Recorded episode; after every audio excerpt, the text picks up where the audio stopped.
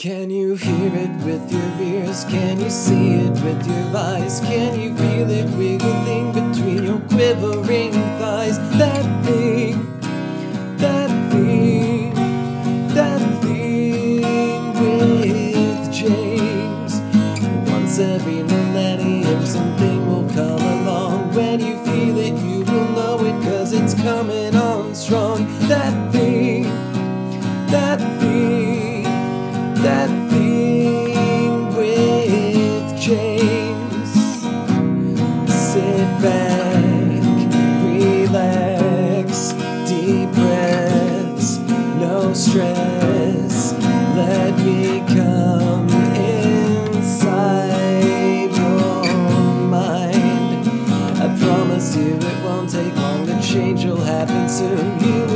something so special growing deep within you. That thing, that thing, that thing with James. That thing, that thing, that thing with James. That's me. Welcome, everyone. Welcome, one and all, to episode 57 of That Thing with James J. Asher II. I'm your host, James J. Asher II. That's me. Let me turn this mic down. As always, I, I, I wish I had a sound engineer to kind of help with this shit. So today, today we're talking about time, specifically time you spend at work and why you spend too much time at work and why that is. It's not your fault. You've been duped, as I've been talking a lot about recently on this show. Uh, let's see here. I am very much anti work. I think work is dumb. Um, people should not have to work. People should want to work, but they should do things that they want to do instead of uh, do things that they don't want to do, simply so that they can survive on a very basic level. And the way um, the way the world is set up right now for most quote unquote first world or quote unquote advanced cultures, um, you have to work all the time to get your basic needs met. And uh, I don't I don't think that's a good thing at all. And that's what I'm going to talk about today. Um, now, I am certainly not an expert in this field, but um, it is something I have done uh, some moderate research on over the past several years. And it is something that has been on my mind for most of my life. Let me start by telling you about a recurring dream I used to have. Um, I've had a few recurring dreams throughout my life, but this one was very, very frequent. I haven't had it um, since the last time I had it, which has been well over a decade. But I had this recurring dream, this one recurring dream that started up um, when I was about probably eight or nine years old.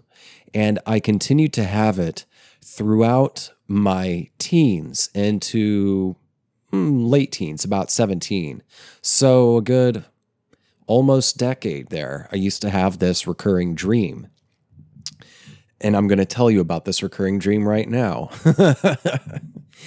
um, so it starts off, and, and it's going to be a little funny, um, you know, because I, I grew up in the 90s um, until, I don't know, until I was uh, no longer growing up in the 90s. Um, so there are some influences you will see from the 90s in my dream. Uh, but anyway, here's the dream.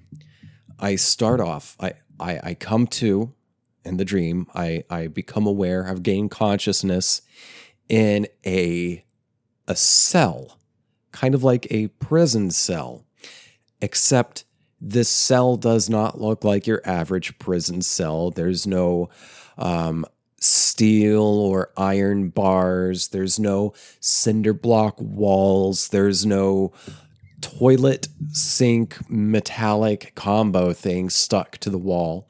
No, the inside of this cell looked like a changing room you would find, say, at a J.C. Penney's in a mall. Uh, and it was one of those things where, you know, they've got the door and you can see under the door, there's a good like one foot gap between the bottom of the door and the floor. Uh, and it also looks like wooden slats, almost like wooden blinds, except it's all solid. You can't really peer down through it or anything. But it was that. It was painted white. Everything else was painted white with just a ugly kind of gray mall carpet that's just very flat and hard. You know what I mean? Just glued right on top of some like like a cement floor, I suppose. And there's a mirror on one side and some hangers, and it is just legitimately a uh, a dressing room. Okay, and a J.C. Penney in a mall, maybe one of the older J.C. Penney's because they look a little different now, but not that much different. Um, and there's also that built-in bench chair that you can sit on in in dressing rooms, and if you stood up on it, you could peer over the partition wall between each dressing room slash cell, prison cell. You could look over into the neighboring dressing room slash prison cell. I looked over and in mine or my neighbors in, in the next cell were uh, the two most popular Wayans brothers. There was um, Damon Wayans and I forget the other dude's name. He, played the the um, closeted homosexual jock in in Scary Movie. I forget that one's name, but Damon, I think, is the the younger Wayans brother. Well, it's those two Wayans brothers were in the cell next to mine, and uh, I just say hi, and I'm a little confused and concerned. I'm not quite sure how I ended up in this dressing room the door which there's there's no lock on it at least on my side i can't open the door it's locked shut uh, and the wayans brothers they just we just talk and i don't even ask how i got where i am. I just i'm just there. Okay jump cut. Because that happens in a lot of my dreams. There's no transition. It's just a jump cut to the next scene. I am nude except for a pair of skis strapped to my feet and a thick chain, a, a, a metallic collar around my neck, um, and a very thick chain at the little uh, hook hole at the front of the collar. And this long, thick chain leads away from me and ends up in the hand of a giant humanoid machine. Have I talked about this dream on this podcast before? Maybe I did in the really early episodes, but um, I don't remember it. So I'm going to tell it again now because I feel like it relates to the subject of this episode.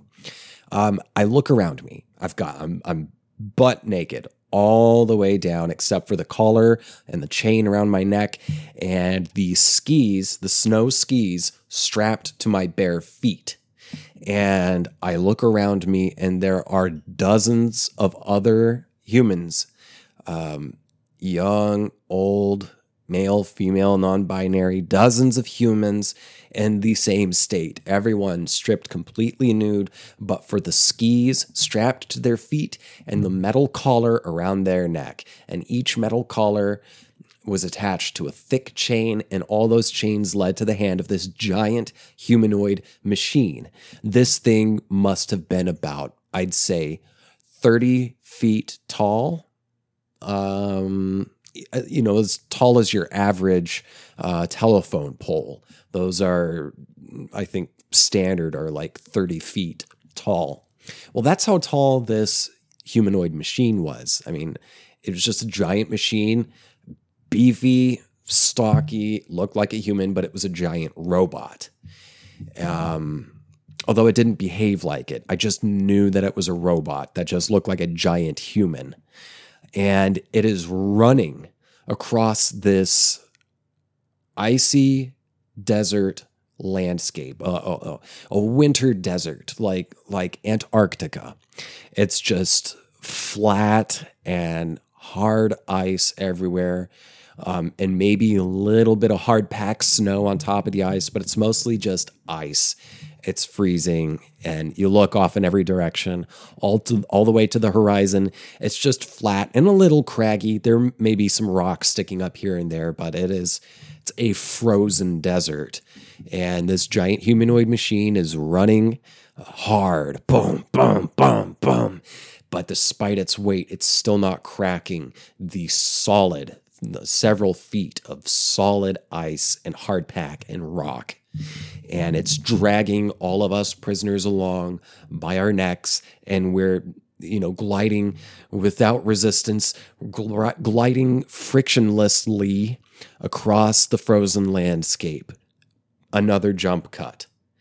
I am in some backyard of a nice uh, white painted two story house.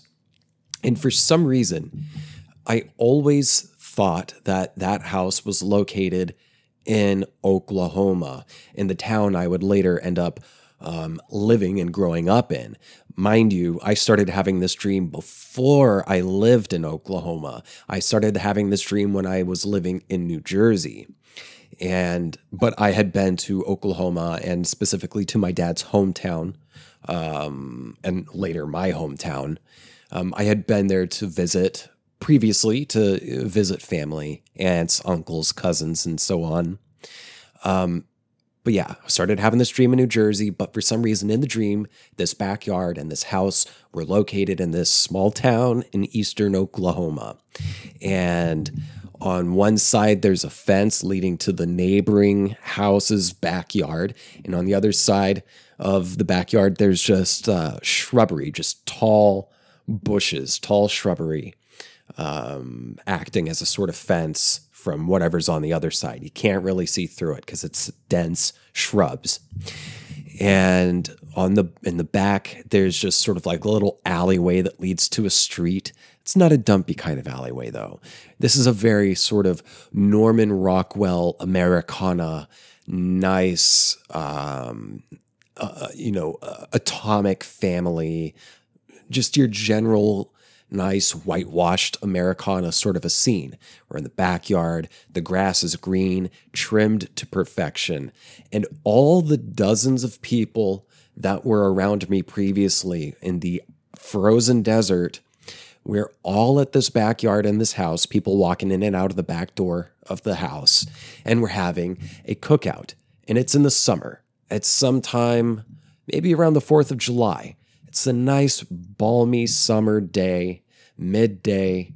We're cooking hot dogs, we're cooking burgers all on the grill. And it's not too hot. It's not too humid. There's a nice little cool breeze, uh, not a cloud in the sky. It's just bright, sunny, and perfect. And along the, the little alleyway at the back end of the backyard, there's like telephone wires over that little alley. Well, um, everything feels good. I know I feel like I'm in Oklahoma for some reason and oh, there's just this weight lifted. There's this liberation that all of us are free of this machine that had had us shackled and imprisoned at the beginning of the dream. Um, so everyone is having a great time. And I'm turned around talking to somebody or just watching the people. I have my back turned to the little alley at the back of the backyard. When a shadow is cast upon the scene. I think it's a big cloud. But people turn and horror, their faces grow long with horror as I turn around and see what they are seeing.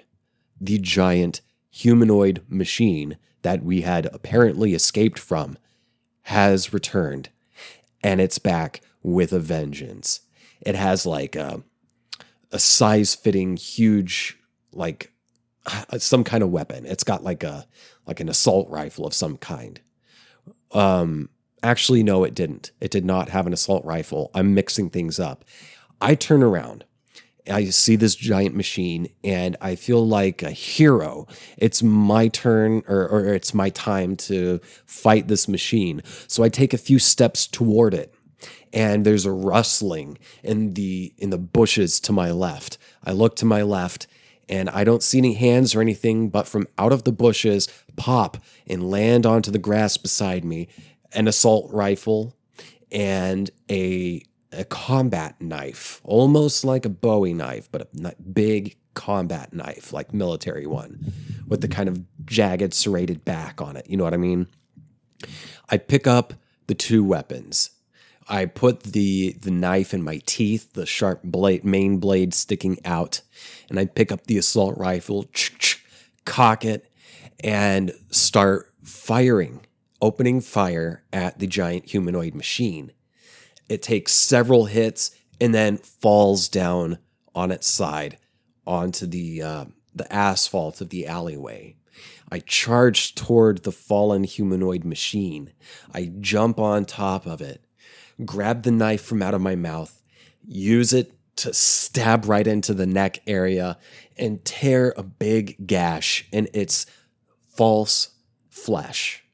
I peel the synthetic flesh apart.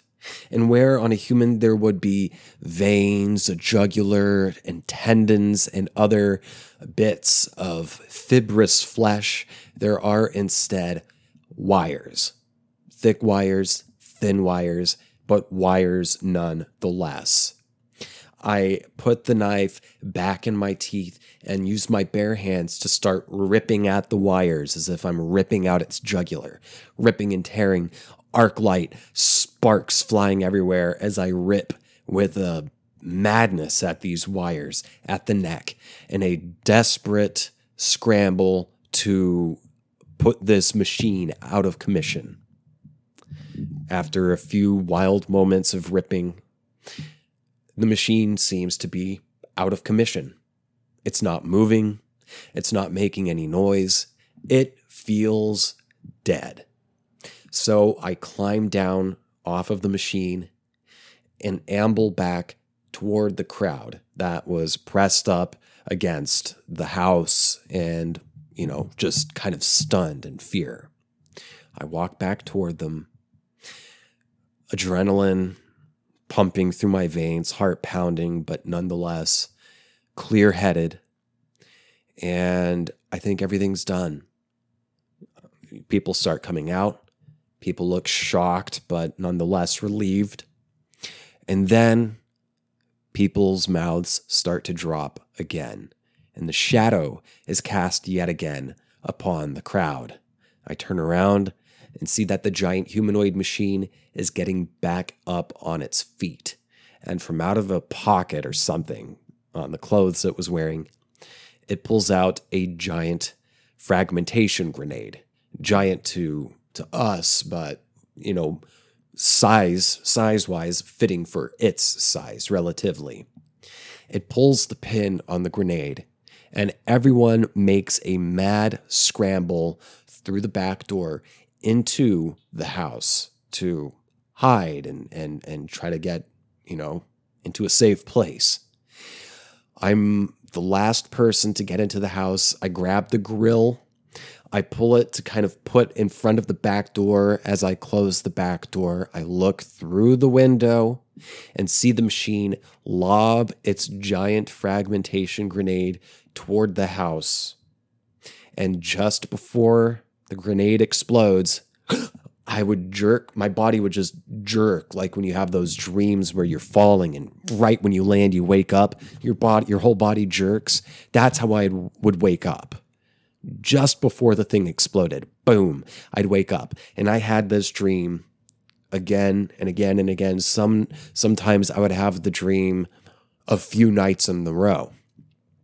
And it really stuck with me. Clearly, I can give a pretty vivid description of the scene. Because um, that's, well, recurring dreams, they recur, right?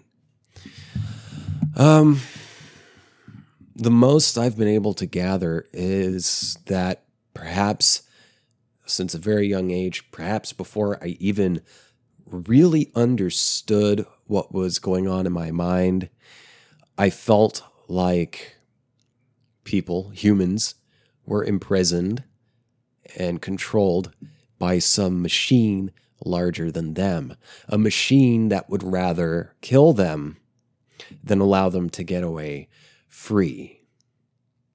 And that seems rather mm, allegorical, metaphorical for some ideas, some ideals, some philosophies I would later come to understand and be able to articulate um, with a greater detail and handling on the ideas. Um, and that's that's how I'm starting this episode. I, I'm gonna take a quick water break, and I will be right back. And I'm back. Okay, so now I'm going to get into the subject of work hours. Um, how we came to have the eight hour workday or 40 hour work week that we have now um, for, for many professionals. And um, where I wish we were by now. Um, so I've done a bit of research and I'm not so knowledgeable about this topic that I feel comfortable giving like a full lecture on it. So the way I am going to approach this is that um, I will be educating myself along with you. So hopefully, this will be a process of you getting to observe or, or listen to me educate and kind of share what I'm learning as I go along with you. So, the first thing I wanted to start with was this thing I learned about in undergrad when I was studying uh, communication studies called Maslow's Hierarchy of Needs. You may have heard of it before, it's pretty well known. Uh, let's see here. Okay, make sure I've got all my tabs. So, Maslow's hierarchy of needs. Um, it's a motivational theory in psychology comprising a five tier model of human needs, often depicted as hierarchical levels within a pyramid. Real quick, I am reading this off of a website called simplypsychology.org. Uh, the article is entitled Maslow's Hierarchy of Needs, written by Saul McLeod, um, updated March 20th, 2020. So, uh, hierarchical levels within a pyramid, the needs lower down in the hierarchy must be satisfied before individuals can attend to the needs higher up. From the bottom of the hierarchy upwards, the needs are psychological, safety, love and belonging, esteem, and self actualization. Uh, for those of you viewing, hopefully you can see this. This is what the pyramid looks like. Maslow's hierarchy of needs. Um, so, at the very basic, at the base level, it's psychological needs, or, or rather physiological needs, excuse me, which are food, water, warmth, and rest. You need stuff. You need to eat so your body can function. You need to be able to rest. You need to be able to sleep. You need to be able to get uh, sustenance, nutrition, and hydration. Um, and you also need um, warmth, but, but not too hot. You, you need to live somewhere that your body's not going to shut down. So that is to attend to your physiological needs. The next step up on this pyramid is uh, the safety needs, which are security and safety, shelter, and things like that. So these are both your basic needs. You need food, water, shelter, and safety. That is safety from from predators like like bobcats or, or any kind of creatures, safety from the elements, be it rain or wind or boulders or stuff. You need a place that you can feel safe in so that you may be able to rest and uh, achieve some slightly lower state of stress. Because if you're constantly, constantly trying to fight to get your body what it needs on a physiological level, um, you're going to be stressed out pretty often. You're going to be on guard a lot, uh, looking out for lions, tigers, and bears. Oh my. Well, so you need shelter and safety. The next step up uh, begins the psychological needs, which begin with um, belongingness and love needs. That is, intimate relationships and friends. That is a functional relationship with family. That is finding someone who's a lover, someone uh, you can share your your deepest feelings with, someone you can share your body with, someone you can share moments of life with. So you need food and shelter. You need food and water, and then you need shelter, and then you need personal relationships, interpersonal relationships. And then the next step up is esteem needs. That is prestige and feeling of accomplishment. That is being a member of some type of group within a certain kind of culture. That is helping to um, provide toward the the health, function, and success of whatever tribe you find yourself living in. Okay? And then the next step up from that is self fulfillment needs. And these are at the top of Maslow's hierarchy of needs. That is self actualization. That is achieving one's full potential, including creative activities. That is having a peace of mind. That is having a sound philosophy that brings you peace of mind. Uh, and that is creating works of arts, that is creating um, I was about to say like feats of like engineering and and um, you know inventing new theories and science and architecture and landscape and stuff like this. But all of those i feel are types of art. That is being able to think of something being able to live up and become the person that you want to be or become the person that you are to feel secure with yourself. So again from the bottom to the top, these needs in Maslow's hierarchy of are, our, our physiological needs, safety needs, belongingness and love needs, esteem needs, and self actualization. Uh, let's see here. I, I, didn't read the rest of this shit. This is pretty long here. Uh, let's see. What does this say? deficiency def, blah, blah, deficiency needs versus growth needs. Um, this five stage model can be divided into deficiency needs and growth needs. The first four levels are often referred to as deficiency needs, and the top level is known as growth or being needs. Deficiency needs arise due to deprivation and are said to motivate people when they are unmet, those, those needs. Also, the motivation to fulfill such needs will become stronger the longer the duration they are denied. So, the longer you go without getting food, the stronger your desire to get that food uh, will grow. Let's see. Well, for example, the longer a person goes without food, the more hungry they will become. Maslow in 1943 initially stated that individuals must satisfy lower level deficit needs before progressing on to meet higher needs, uh, higher level growth needs. However, he later clarified, I was about to bring this up.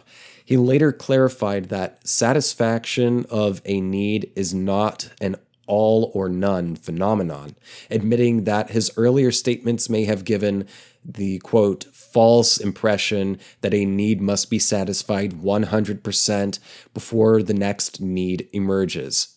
For example, me. I go hungry sometimes. I live a very frugal life. That is to say, I don't make a lot of money, but I, I manage to manage.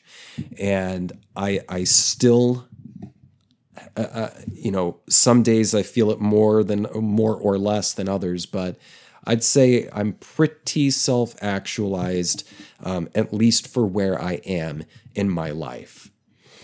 Uh, in terms of understanding myself, in terms of having um, a peace of mind about life in general, philosophical, personal, as far as like creating sorts of things.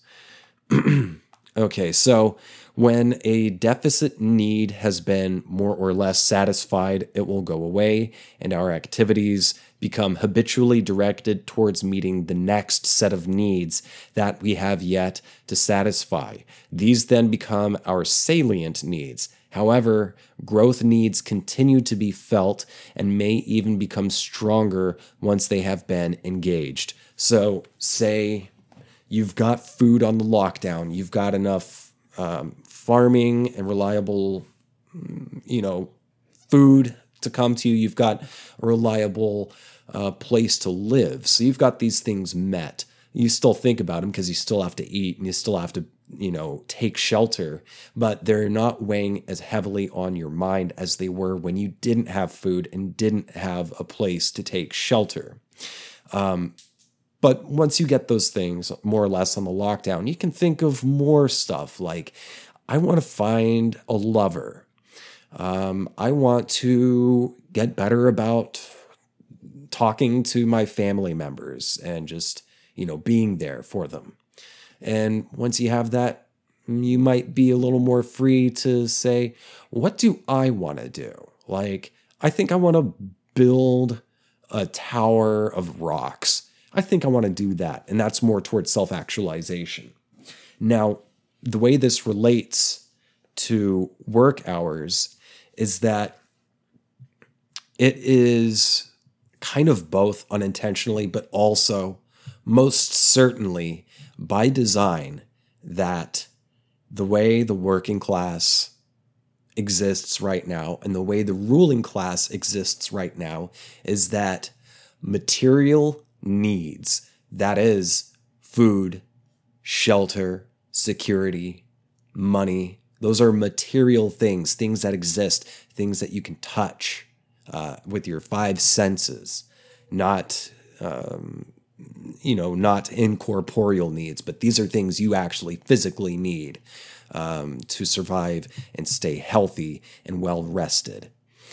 It is so difficult to be able to get those needs because it is so expensive to get and maintain those needs. It's so expensive to pay rent. It's so expensive to travel to be able to get to work, to be able to afford a car so you can travel to and from work, to be or or any type of transportation. It's so expensive to be able to feed yourself a nutrition a nutritious meal.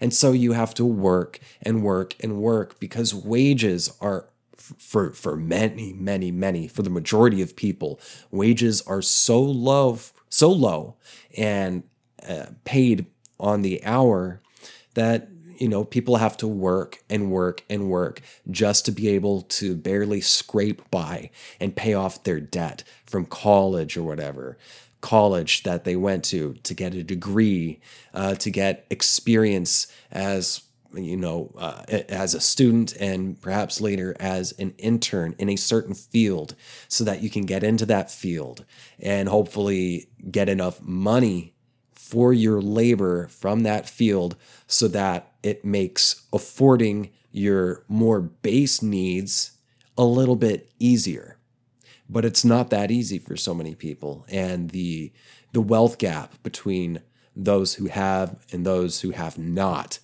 is only growing. And it has been really really bad as far as from what i understand since not too long before i was born in 1987 Apparently, it started getting really bad when Reagan was president of the United States. Um, more on that in a bit. So let's let's move onward here. Deficiency needs, growth needs, blah blah blah blah. Okay, let's move on here to the eight-hour workday. So here I'm I'm consulting Wikipedia. The 8-hour movement or eight hour day movement or 40 hour week movement, also known as the short time movement, was a social movement to regulate the length of a working day, preventing excesses and abuses. It had its origins in the Industrial Revolution in Britain, where the industrial production in large factories transformed working life. At that time, the working day could range from 10 to 16 hours a day. And the work week was typically six days a week, and the use of child labor was very common. Also, there were like no safety regulations for workers at this time. Um, if you go into a, a, restaurant or a warehouse or anything, the door that leads into the space, if you notice, the door opens outward, not inward, not toward the inside of the building or the structure. It opens outward. The reason being is because in these factories, uh, in the Industrial Revolution, sometimes something would catch on fire, and there's a lot of poor people, a lot of immigrants, work, a lot of children working in these factories, and a fire may start, and there are hundreds of people uh, working in rough, um, overheated, um, very unsafe working conditions, a very dangerous environment. If a fire breaks out, people are going to rush toward the door. And it used to be that the doors would open inward, like, say, for most houses. You know, a house, the door will open inward toward the inside of the structure. Um, but the thing is, people would bum rush the doors and be unable to get it open because it would be jammed or whatever. And people would be jamming themselves up against the door and they couldn't get the door open and then they'd burn alive. So, one of the uh, like OSHA regulations that you see now, one of those started um, in the industrial age uh, with, with factories, with fires. The, the door has to open outward so that you know if people are bum rushing the door they're not going to all jam it or anything. It opens outward so people can just continue the the the rush like water going through a drain of people running from a fire out of the building out hopefully towards safety. Onward um, Robert Owen had raised the demand for a 10 hour day in 1810 and instituted it in his socialist enterprise, New Lanark. By 1817, he had formulated the goal of the eight hour day and coined the slogan eight hours labor, eight hours recreation, eight hours rest women and children in England were granted the 10 hour day in 1847. French workers won the 12 hour day after the February Revolution of 1848. God, I love the French, and the French love a revolution. I wish the United States had a little more of that spirit. Um, a shorter working day and improved working conditions were part of the general protests and agitation for Chartists reforms and early organization of trade unions. Um, the International Working Men's Association took up the demand for an eight hour day at its Congress in Geneva in 1866, declaring, quote, the legal limitation of the working day is a preliminary condition without which all further attempts at improvement and emancipation of the working class must prove abortive, end quote, and quote, the Congress possess uh, the Congress proposes eight hours as the legal limit of the working day, end quote. Karl Marx saw it as a vital as of vital importance to the worker's health, writing in Das Kapital in uh, Das Kapital in 1867, quote, by extending the working day, therefore, capitalist production not only produces a deterioration of human labor power by robbing it of its normal, moral, and physical conditions of development and activity, but also produces the premature exhaustion and death of this labor power itself. Um, let's see. I want to skip on. There's a little subject here of North America. Uh, let's focus on the United States since that's where I'm based. And, you know, I'm a US citizen, so I'm very uh, narcissistic about where I live, I suppose. Uh, in the United States, Philadelphia carpenters went on strike in 1791 for the 10 hour day. By the 1830s, this had become a general demand. In 1835, workers in Philadelphia organized the first general strike in North America. Solidarity! Solidarity! Led by Irish coal heavers. Their banner read, From 6 to 6, 10 hours work and 2 hours for meals labor movement publications called for an eight hour day as early as 1836. Boston ship carpenters, although not unionized, achieved an eight hour day in 1842. In 1846, the eight hour workday quickly became a central demand of the Chicago labor movement. The Illinois legislature passed a law in early 1867 granting an eight hour day, but it had so many loopholes that it was largely ineffective. A citywide strike that began on the 1st of May in 1867 shut down the city's economy for a week before collapsing. On the 22nd of June in 1868, Congress passed an eight hour law for federal employees, of course, bitches, which was also of limited effectiveness. It established an eight hour workday for laborers and mechanics employed by the federal government. President Andrew Johnson had vetoed the act, but it was passed over his veto. Johnson told a working men's party delegation that he couldn't directly commit himself to an eight hour day. He nevertheless told the same delegation that he greatly favored the, quote, shortest number of hours consistent with the interests of all, end quote. According to Richard F. Selcer, however, the intentions behind the law were, quote, immediately frustrated, end quote, as wages were cut by 20%. Hmm. So it seems like the owners of the means of production, owners of factories and shops, um, means of production being those companies, things that builds build stuff, provide some service or commodity. The owners of the means of production, hmm, uh, you know, they didn't blink twice.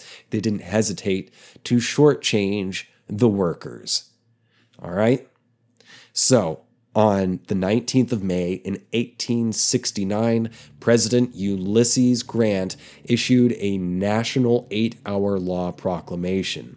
In August of 1866, the National Labor Union at Baltimore passed a resolution that said, quote, the first and great necessity of the present to free labor. Oh, wait, wait. What? The first and great necessity of the present to free labor of this country from capitalist slavery, capitalist slavery, is the passing of a law by which eight hours shall be the normal working day in all states of the American Union. We are resolved to put forth all our strength until this glorious result is achieved. End quote. And there's quite a bit more history to it. But if you'll notice, labor unions pop up because the capitalists who own the factories, the companies, the corporations who own the means of production always tend to fuck over the workers, the people who produce the value of the labor, who produce the the the products of said labor. Um, and so workers again and again and again have to unionize to have any kind of voice and power and leverage against their owners, against the uh, the capitalists. And if you'll notice, these um, these labor movements, these these unions, often tend to be or uphold um, socialist propositions. I wonder why that is. And we'll get to it here in a little bit. I want to read um, one more thing here. All right, here we go. So here's this at this website called askspoke.com. Uh, the title is Is 40 Hours a Week Too Much? Here's What History and Science Say, written by Jessica Greene with an E after the N. Most professionals work Monday through Friday from 9 a.m. to 5 p.m. But why is that? Who decided we should work 40 hours a week? Is it a magic number that leads to productivity in the workplace and happiness at home? Or is it just a carryover from the days when most people worked in manufacturing? Is 40 hours a week too much or too few or just right? It's an important question for HR professionals to ask. The schedule your office maintains can have major impacts, blah, blah, blah, blah, blah. I think this article is aimed toward um, business owners. So, the history of the eight hour workday and 40 hour work week. Eight hours labor, eight hours recreation, eight hours rest. This was a phrase that you just heard about um, Owen, uh, re- coined by Robert Owen, an 18th century Welsh mill owner and labor rights activist. Owen was just one of the many activists and labor union groups who advocated for better working conditions after the Industrial Revolution.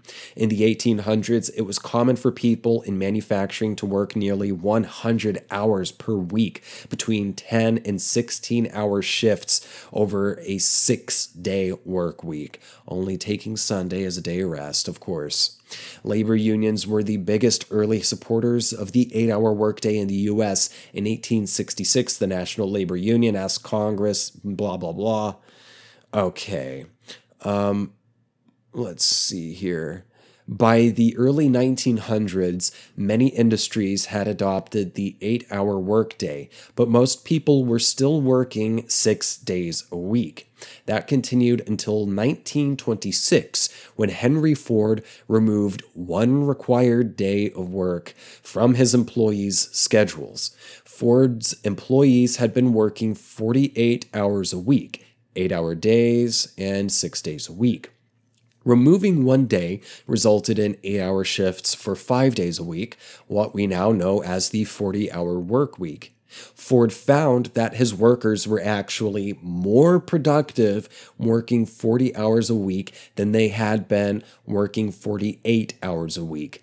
His success was the change inspired manufacturing companies all over way. His success with the change inspired manufacturing companies all over the country to adopt the 40 hour work week. In 1938, Congress passed the Fair Labor Standards Act, which required employers to pay overtime to all employees who worked more than 44 hours a week.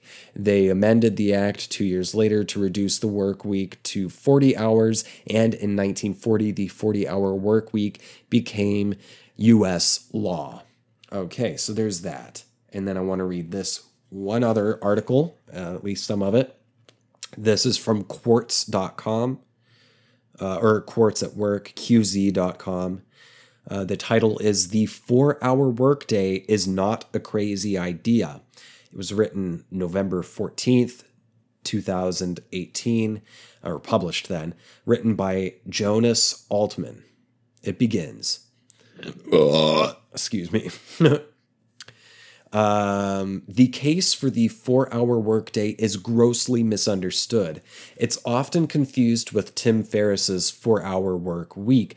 Simply drop, ship some bizarro electronics to your swanky Shopify store, and voila, you can kick back for the rest of the week in your underwear. No, but that's not what the four hour workday is all about.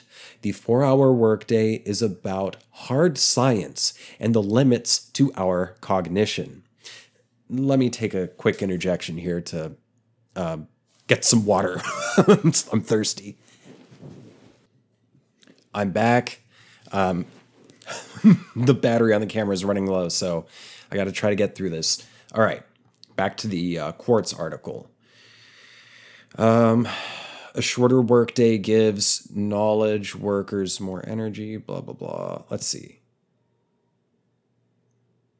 The four hour workday is grossly misunderstood. It's often confused with Tim Ferriss, blah, blah, blah, blah, blah. Um, but that's not what the four hour workday is all about. The four hour workday is about hard science and the limits to our cognition. Even for the most uh, accomplished experts, deliberate practice of any kind is best capped at four hours a day. A shorter workday gives knowledge workers more energy and, yes, time for what really matters. It also could provide better work to more people. Cognitive overload.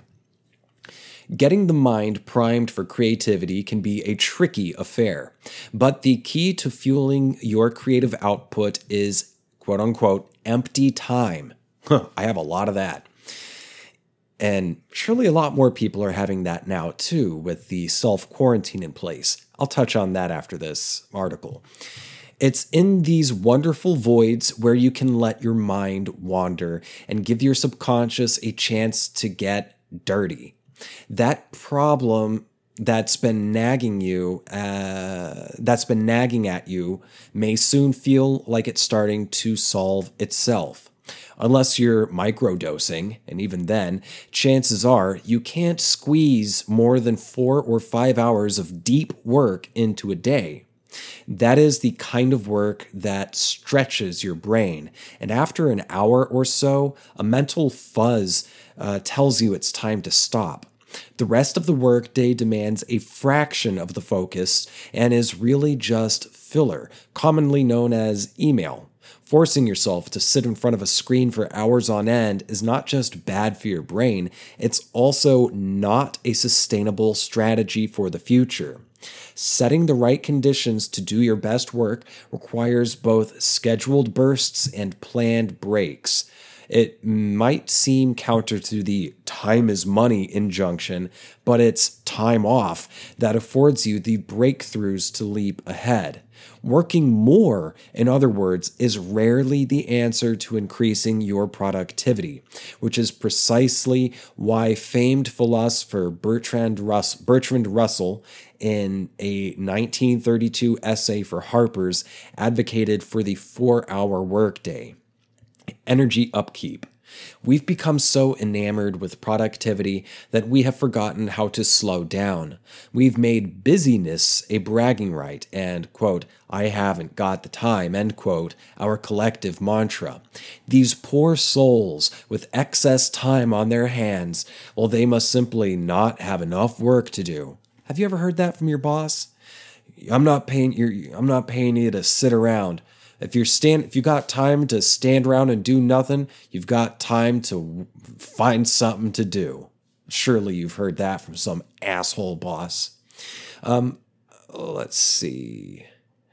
But the goal of a more deliberate workday peppered with bouts of deep focus rather than perpetual failing, is all about managing your energy. Instead of looking at how we spend our time, we should be aware of how we're funneling our working spirit. Startup entrepreneurs coding marathoners, workaholics, struggle pornographers, and many may balk at this. Their always on badges are worn with pride, but ask yourself would you want your nurse taking care of you at the end of a 12 hour shift or at the beginning of a 4 hour one? Your answer is why a pioneering Dutch healthcare company actually does offer four hour shifts. Spreading work around. The hoopla around the four hour workday is about giving control to workers to do the work they need to do in their own time and in their own way. It's trading in the bulky industrial overcoat for a luminous information cape. If we get our act together quickly, these changes could mean a new age of good work and a better way of life. Artificial intelligence may be the key to realizing a shorter workday. AI's predictive capabilities will help us make faster and better decisions. The richer the data set we feed our personal productivity pals, the better they'll counsel us on the optimal way to expend our energy. With the automation of low level and mind numbing tasks, ideally we are freed up to focus on our deep work sessions.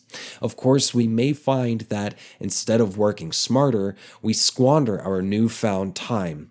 Having pointless tasks automated won't suddenly make them worthwhile. It will force us to consider not just how much we work, but to rethink how we find meaning in it. The benefits are no longer uh, in dispute fewer sick days, cost savings, and better work life integration. And with an enhanced sense of well being and self respect, workers tend to be more creative, productive, committed, and collaborative. A shorter work week could also mean companies save on salaries and, re- and can reinvest those resources in the training and development of their people. It could also mean more jobs for the unemployed. New Zealand, Sweden, and Britain are all fans of the shorter work week. Quote, I believe that in this century we can win a four day working week with decent pay for everyone, end quote. Frances O'Grady, the head of the Trades Union Congress in England, recently remarked. The majority of people in the country agrees. 61% of UK workers think a four day working week would make them more productive.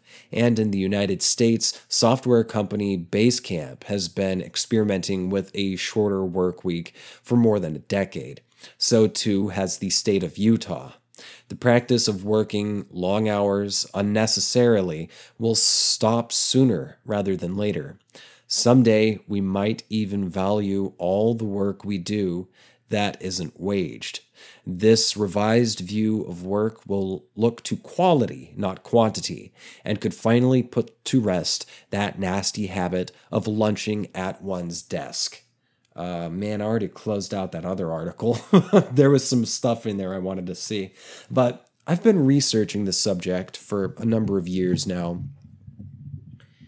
And um, again and again, researchers find that, yeah, if you're especially you know doing like uh, professional white collar work you're spending eight hours a day there but you're really doing no more than two to four hours of actual work. The rest of the time is spent maybe zoning out or doing some email or going to some sort of unnecessary meeting or going to the bathroom. Um, so you're sitting there doing all this work for, or, or sitting there for so long for only a fraction of that amount of time spent doing work. And it's just wasted time. And I say that we shouldn't have to waste that time. I say we should be able to work no more than four hours a day. And here's the thing capitalists, mm, they may say, yeah, sure, go for it. But they will not pay you for the hours that you're going to be taking away. You know, they're going to dock your salary, they're going to dock your wage. Um, it shouldn't be that way. I think wages should be increased anyway uh, across the board for working individuals. Um, I'm sick of living in starvation wages. There are millions of others who are also equally sick of working in starvation wages. Um, and it just sucks. We should be able to work less for this for more money actually. It's it's only fair. And I'm going to elaborate on this a little bit more. I'm going to take another break because the camera needs needs some juice. I'll be right back. And I'm back. Okay. Let's wrap this sucker up and hopefully the mic doesn't cut out. Um, I'm going to give you my take and then prove to you that Albert Einstein was a gosh darn pinko commie anti-capitalist socialist, which is really fucking cool. And it makes sense because he's a smart person. Okay, so here's my take. Time is used as a weapon against the working class, and time can be used by the working class as a means of liberation and evolution. Um, so here's how it's used as a weapon against the working class. You have to work all the time, as I talked about earlier in the episode. You have to work and work and work so that you have so little time to enjoy your life. You work and work and work and you commute. And then you have to do errands, you have to do chores, and then you don't have a lot of uh, free time to just sit around and do nothing. You're constantly productive. You wake up first thing in the morning and you check your work emails. Um, you know this is especially true for for salaried people. Um, they are not they're not getting paid overtime. Um, and some hourly positions, the uh, the um, the bosses will try to dissuade workers from working overtime because that costs them more money. Um, but salaried positions, um, often I, I, I know several people, even my brother, who their boss always wants them to you know do more outside of the 40 hours of work. It's not uncommon for so so many American workers to do 50 to 60 hours of work every week at home. They bring work home with them, and I'm against that. I'm very much against that. Leave work at work.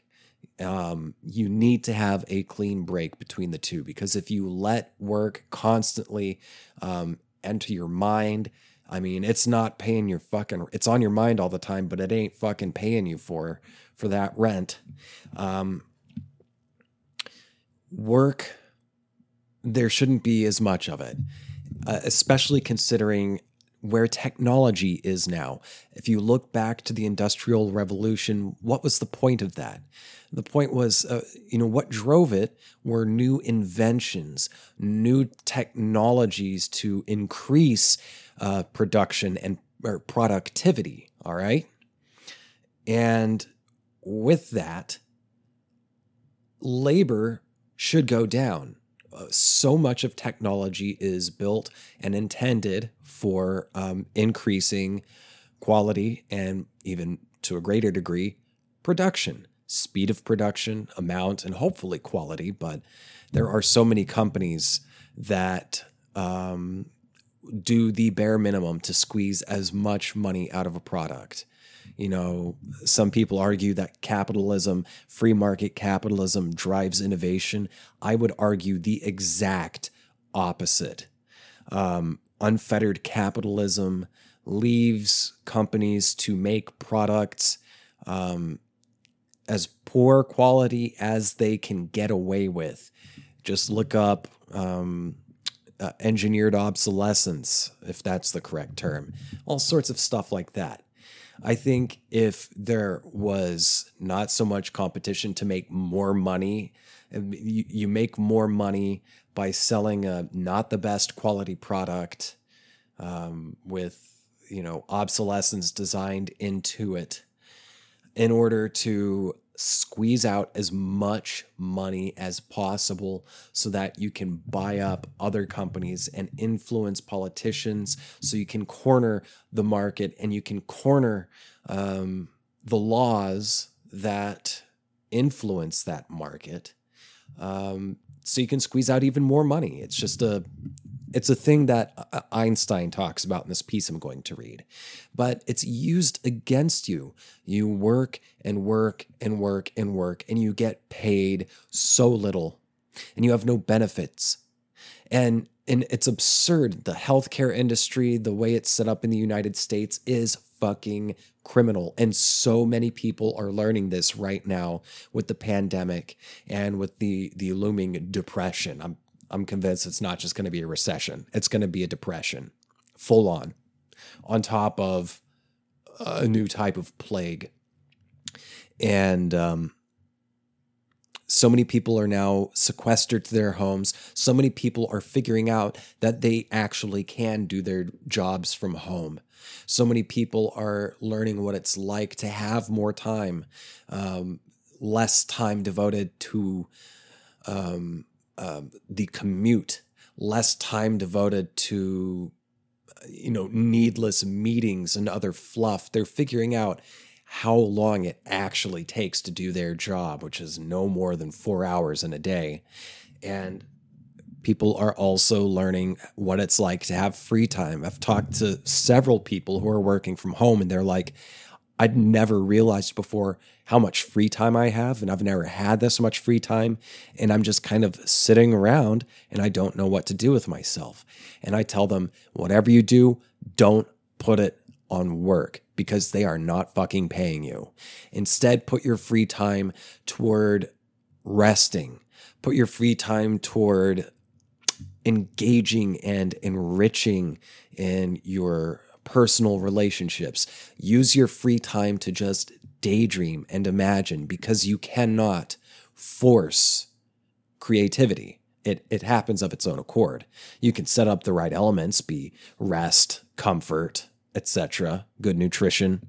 But outside of that, um, creativity tends to happen on its own.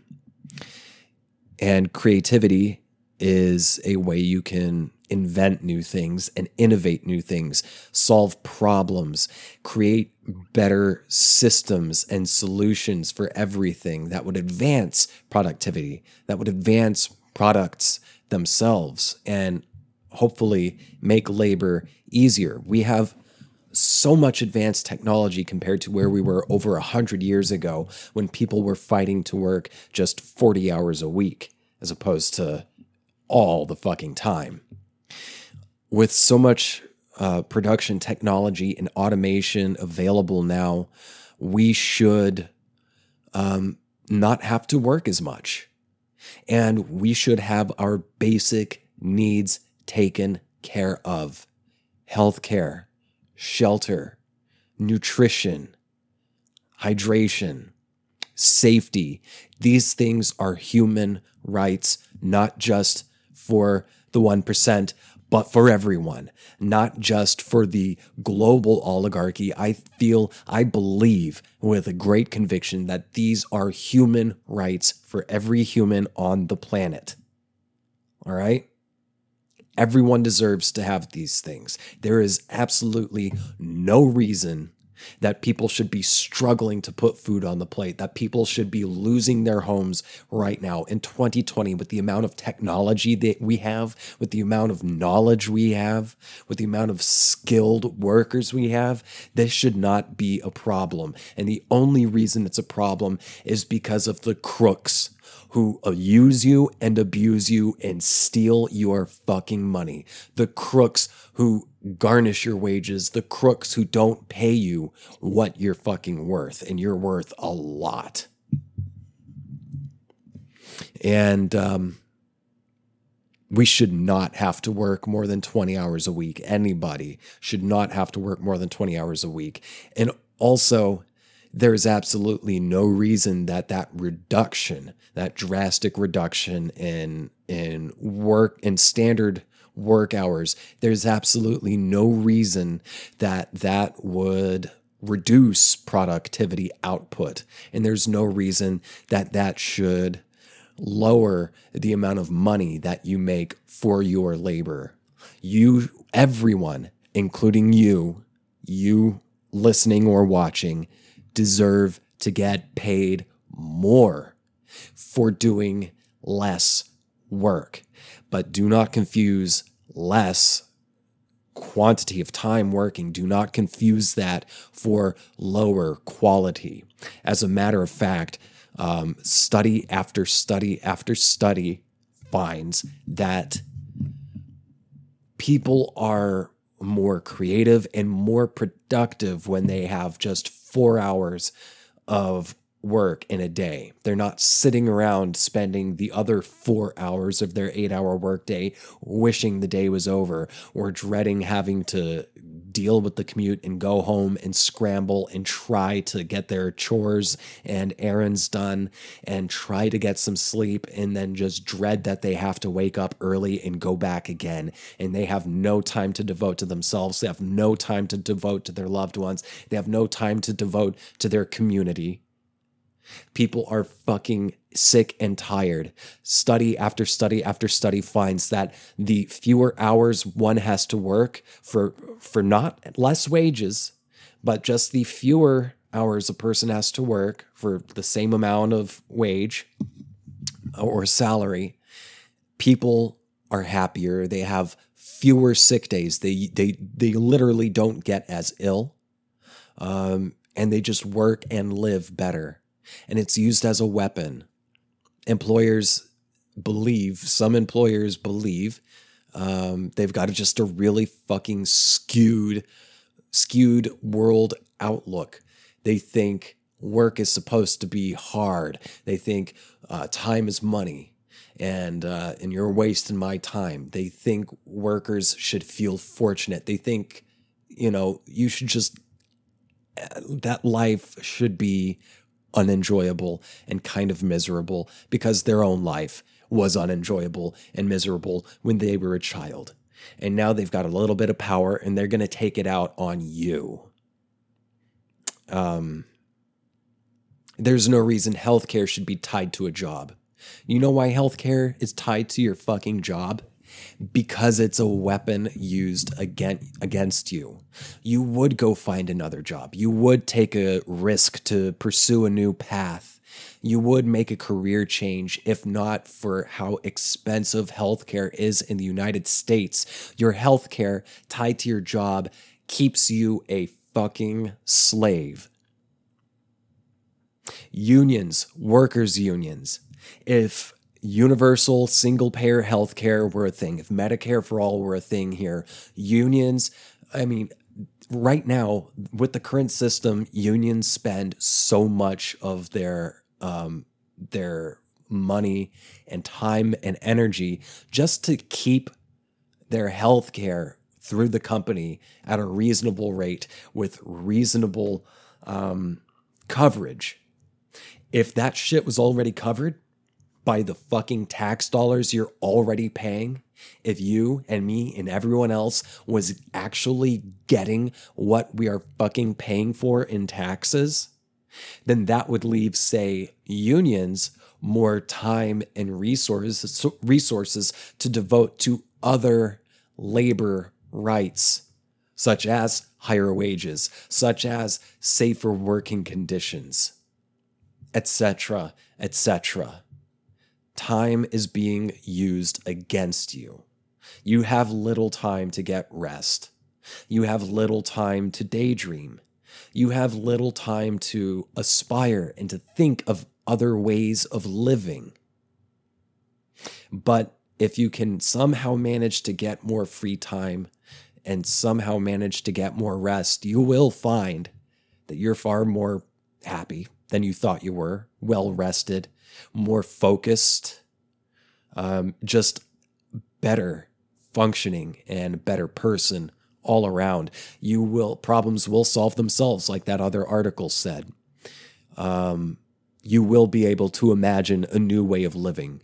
You will be able to imagine innovative processes and machines and technologies that could make our lives easier. That should be the pursuit of human labor is to provide uh, the resources for our basic necessities as a human race And beyond that, just find ways of making life easier, less painful, and better, not just for humans, but for uh, the environment, for everyone.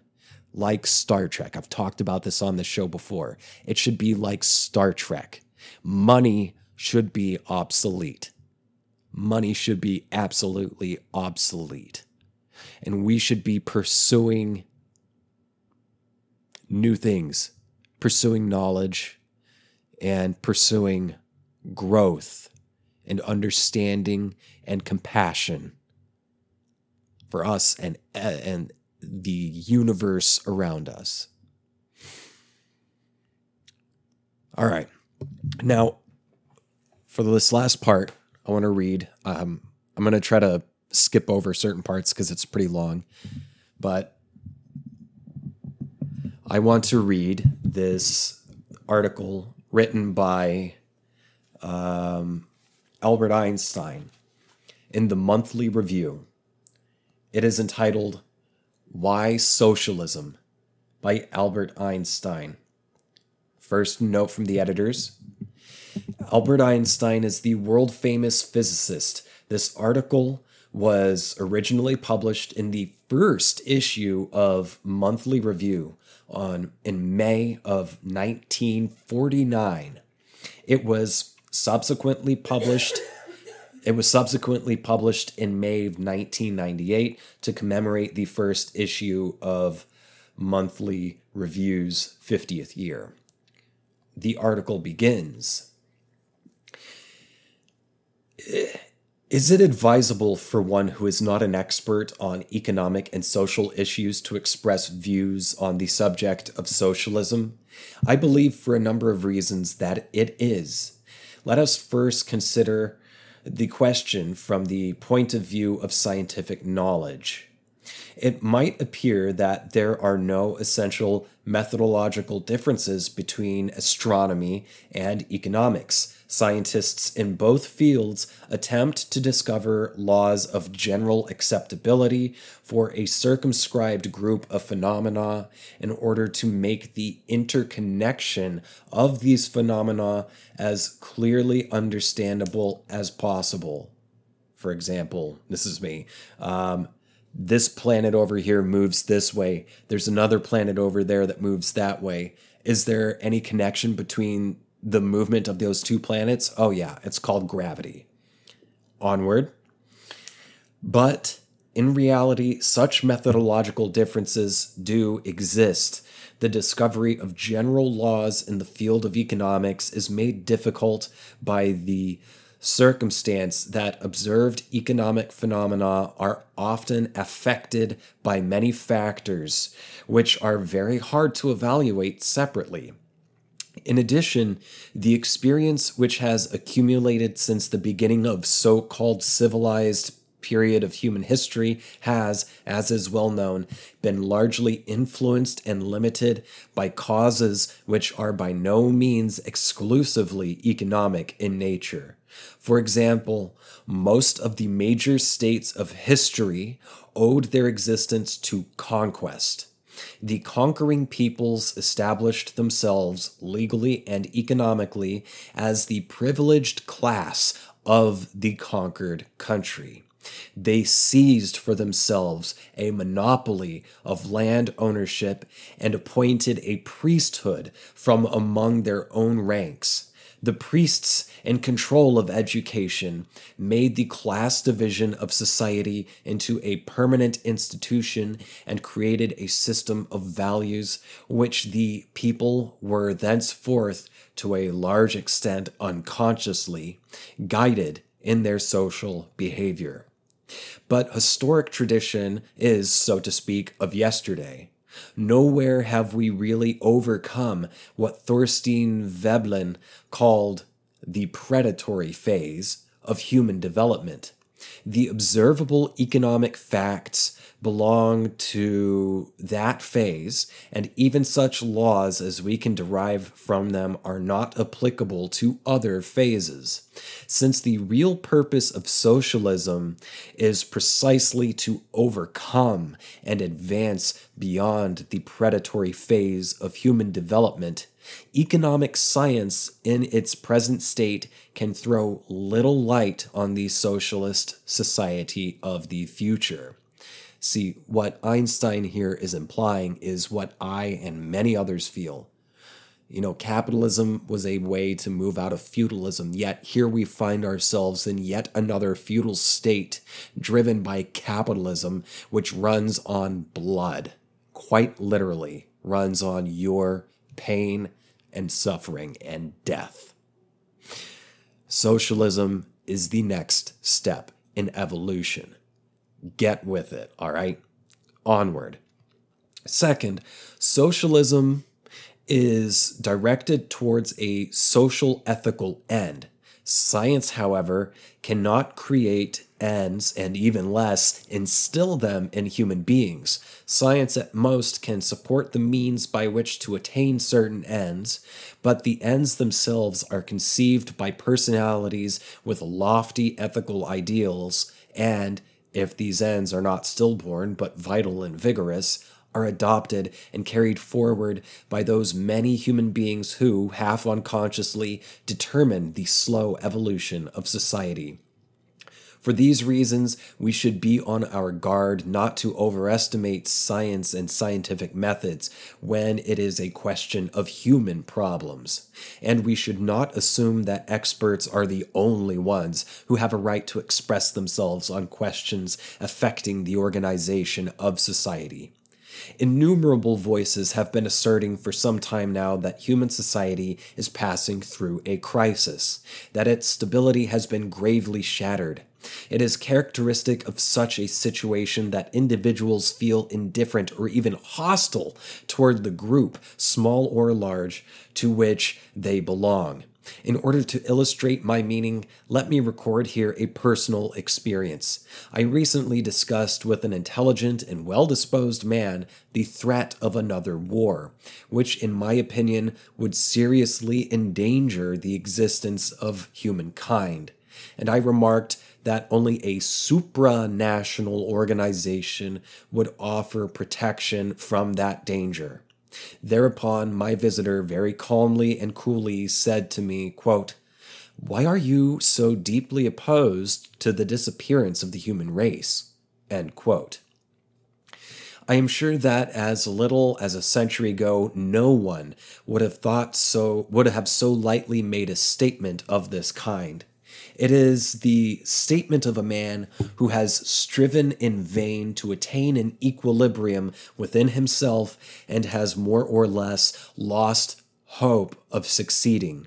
It is the expression of a painful solitude and isolation from which so many people are suffering these days. Does that not sound a lot like right now? And this was published in 1949. Let me reread this part. It is the expression of a painful solitude and isolation from which so many people are suffering in these days. Were you not isolated and suffering before this quarantine started?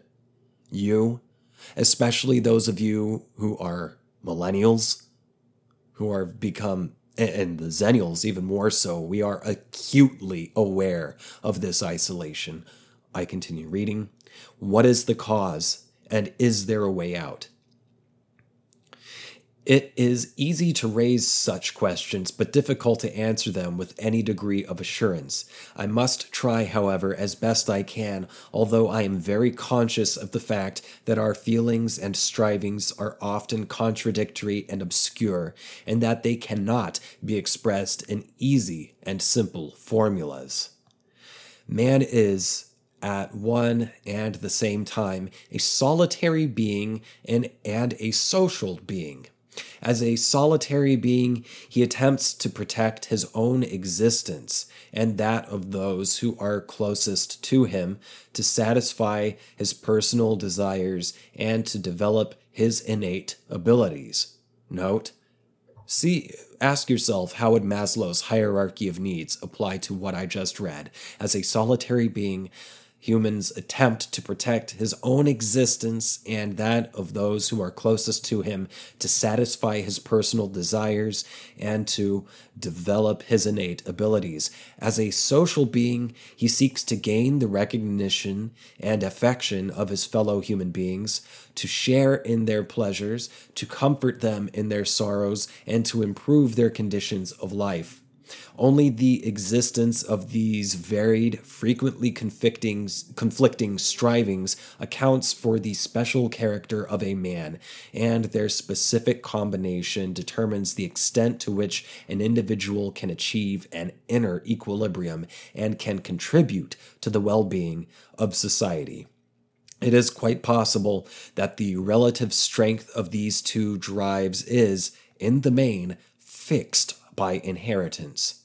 But the personality that finally emerges is largely formed by the environment in which a man happens to find himself during his development, by by the structure of the society in which he grows up, by the traditions of that society, and by its appraisal of particular types of behavior the abstract concept of society means to the individual human being the sum total of his direct and indirect relations to his contemporaries and to all the people of earlier generations.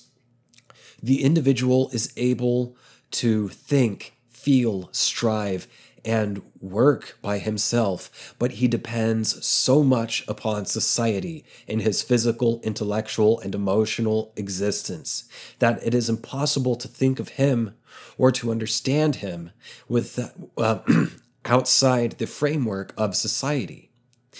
It is society which provides man with food, clothing, a home, the tools of work, language, the forms of thought, and the most of the content of thought. His life is made possible through the labor and accomplishments of the many millions, past and present, who are all hidden behind the small word, society. it is evident, therefore, that the dependence of the individual upon society is a fact of nature which cannot be abolished, just as in the case of ants and bees. However, while the whole process of ants and bees is fixed down to the smallest detail by rigid hereditary instincts, the social pattern and interrelationships of human beings are very variable and susceptible to change memory, the capacity to make new combinations, the gift of oral communication have made possible developments among human beings which are not dictated by biological necessities. Such developments manifest themselves in traditions, institutions, and organizations, in literature, in scientific and engineering accomplishments, in works of art this explains how it happens that, in a certain sense, man can influence his life through his own conduct, and that in this process, conscious thinking and wanting can play a part. Man acquires at birth through hereditary a biological constitution which we must consider fixed and unalterable, including the natural urges which are characteristic of the human species. In addition, during his lifetime, he acquires a cultural constitution which he adopts from society through communication and through many other types of influence. It is this cultural constitution with the passage which with the passage of time is subject to change and which determines to a very large extent the relationship between the individual and society. Modern anthropology has taught us through comparative investigation and so called primitive study, study of primitive cultures that the social behavior of human beings may differ greatly depending upon prevailing cultural patterns and the types of organization which predominate in society. It is on this that those who are striving to improve the lot of man may ground their hopes. Human beings are not condemned because of their biological constitution to annihilate each other or to be at the mercy of a cruel, self inflicted fate. That is to say, it's not human nature to kill or be killed. That's a cultural thing. Onward. If we ask ourselves how the structure of society and the cultural attitude of man should be changed in order to make human life as satisfying as possible, we should constantly be conscious of the fact that there are certain conditions which we are unable to modify. As mentioned before, the biological nature of man is, for all practical purposes, not subject to change. Furthermore, technological and demographic developments of the last few centuries have created conditions which are here to stay. In relatively densely settled populations with goods which are indispensable to their continued existence, an extreme division of labor and a highly concentrated productive apparatus are absolutely necessary. The time, which looking back seems so idyllic, is gone forever when individuals or relatively small groups could be completely self sufficient. It is only a slight exaggeration to say that mankind constitutes even now a planetary community, uh, community of production and consumption. Going back to what I said, we are all in this together, not just as a country, but as human beings on a planet. We are all here together, and we are all neighbors. Onward. I have now reached the point where I may indicate briefly what to me constitutes the existence of the crisis of our time. Pay attention, cats and kittens, because this is where it gets real interesting. It concerns the relationship of the individual to society. The individual has become more conscious than ever of his dependence upon society. But he does not experience this dependence as a positive asset or as an organic tie, as a protective force, but rather as a threat to his natural rights or even to his economic existence. Moreover, his position in society is such that the egotistical drives of his makeup are constantly being accentuated, while his social drives, which are by nature weaker, progressively deteriorate all human beings, whether their position in society or whatever their position in society, are suffering from the process of deterioration. Unknowingly prisoners of their own egotism, they feel insecure, lonely, and deprived of the naive, simple, and unsophisticated enjoyment of life. Man can find meaning in life, short and perilous as it is, only through devoting himself to society. The economic anarchy of capitalist society as it exists today is, in my opinion, the real source of evil. We see before us a huge community of producers, the members of which are unceasingly striving to deprive each other of the fruits of their collective labor, not by force, but on the whole in faithful compliance with legally established rules. In this respect, it is important to realize that the means of production, that is to say, the entire productive capacity that is needed for producing consumer goods as well as additional capital goods goods may legally be, and for the most part are, the private property of individuals. For the sake of simplicity, in the discussion that follows, I shall call workers all those who do not share in the ownership of the means of production, although this does not quite correspond to the customary use of the term. The owner of the means of production is in a position to purchase the labor power of the worker. By using the means of production, the worker produces new goods, which become the property of the capitalist. The essential point about this process is the relationship between what the worker produces and what he is paid, both measured in terms of real value. Insofar as the labor contract is quote unquote free, what the worker receives is determined not by the real value of the goods he produces, but by his minimum needs and by the capitalist's requirements for labor power in relation to the number of workers competing for jobs. It is important to understand that even in theory, the payment of the worker is not determined by the value of his product. That is to say, the value of what he makes and the value of the labor involved in creating it. Private capital tends to become concentrated in few hands, partly because of comp- competition among the capitalists, and partly because technological development and the increasing division of labor encourage the formation of larger units of production at the expense of smaller ones. The result of these developments is an oligarchy of private capital. Uh, uh, yeah, uh, the results of these developments is an oligarchy of private capital, the enormous power of which cannot be effectively checked even by a democratic, democratically organized political society.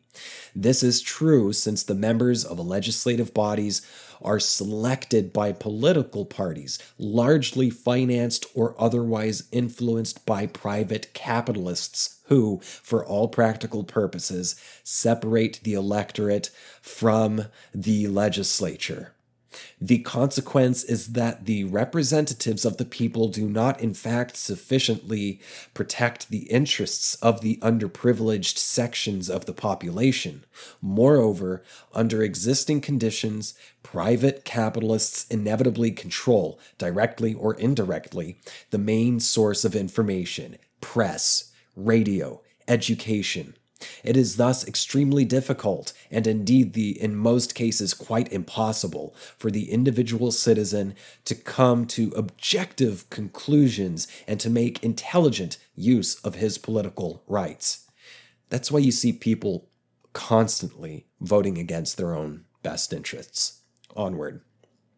The situation prevailing in an economy based on the private ownership of capital is thus characterized by two main principles. First, the means of production, capital, are privately owned, and the owners dispose of them as they see fit.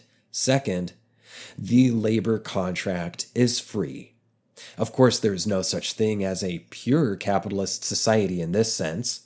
In particular, it should be noted that the workers, through long and bitter political struggles, have succeeded in securing somewhat improved a somewhat improved form of free labor contract for certain categories of workers. But taken as a whole, the present day economy does not differ much from pure capitalism. Production is carried on for profit, not for use. There is no provision that all those able and willing to work will always be in a position to find employment. An quote unquote army of unemployed almost always exists. The worker is constantly in fear of losing his job. Since unemployment and poorly paid workers do not provide a profitable market, the production of consumer goods is restricted, and great hardship is the consequence. Technological progress frequently results in more unemployment rather than an easing of the burden for work for all.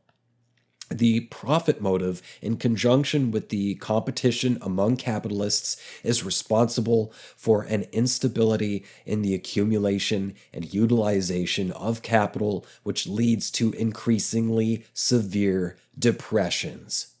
Unlimited competition leads to a huge waste of labor and to that crippling of the social consciousness of individuals, which I mentioned before.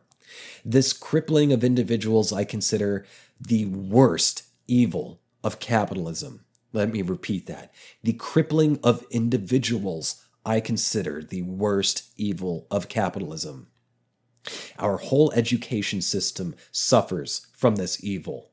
An exaggerated competitive attitude is inculcated into the student, who is trained to worship acquisitive success as a preparation for his future career. I am convinced there is only one way to eliminate these grave evils, namely through the establishment of a socialist economy accompanied by an educational system which would be oriented towards social goals. Up. The camera died. I knew it. Keep listening. I'm almost done here. Um, uh, oriented towards social goals. In such an economy, the means of production are owned by society itself and are utilized in a planned fashion. A planned economy which adjusts production to the needs of the community would distribute the work to be done among all those able to able to work and would guarantee a livelihood to every man, woman, and child the education of the individual, in addition to promoting his own innate abilities, would attempt to develop in him a sense of responsibility for his fellow men in place of the glorification of power and success in our present society. Nevertheless, it is necessary to remember that a planned economy is not yet socialism. A planned economy, as such, may be accompanied by the complete enslavement of the individual. The achievement of socialism requires the solution of some extremely difficult socio political problems. How is it possible, in viewing the far reaching centralization of political and economic power, to prevent bureaucracy from becoming all powerful and overweening? How can the rights of the individual be protected and where and therewith a democratic counterweight to the power of bureaucracy be assured? Clarity about the aims and problems of socialism is of great significance in our age of transition, since, under present circumstances, free and unhindered discussion of these problems has come under a powerful taboo. I consider the foundation of this magazine to be an important public service. There you go. Why Socialism by Albert Einstein. All right. Subscribe if you haven't subscribed. Um, if you're able to, and if it's not going to hurt, I encourage you to uh, please donate to me uh, to help support this show at patreon.com slash that thing with james. You can even donate as little as one dollar a month. I will only see about 80 cents of that dollar because the rest goes to the website. But if you want to donate, you will get access to my bi weekly, very short stories that I publish on my Patreon page. Um, visit me on social media on Instagram and Twitter.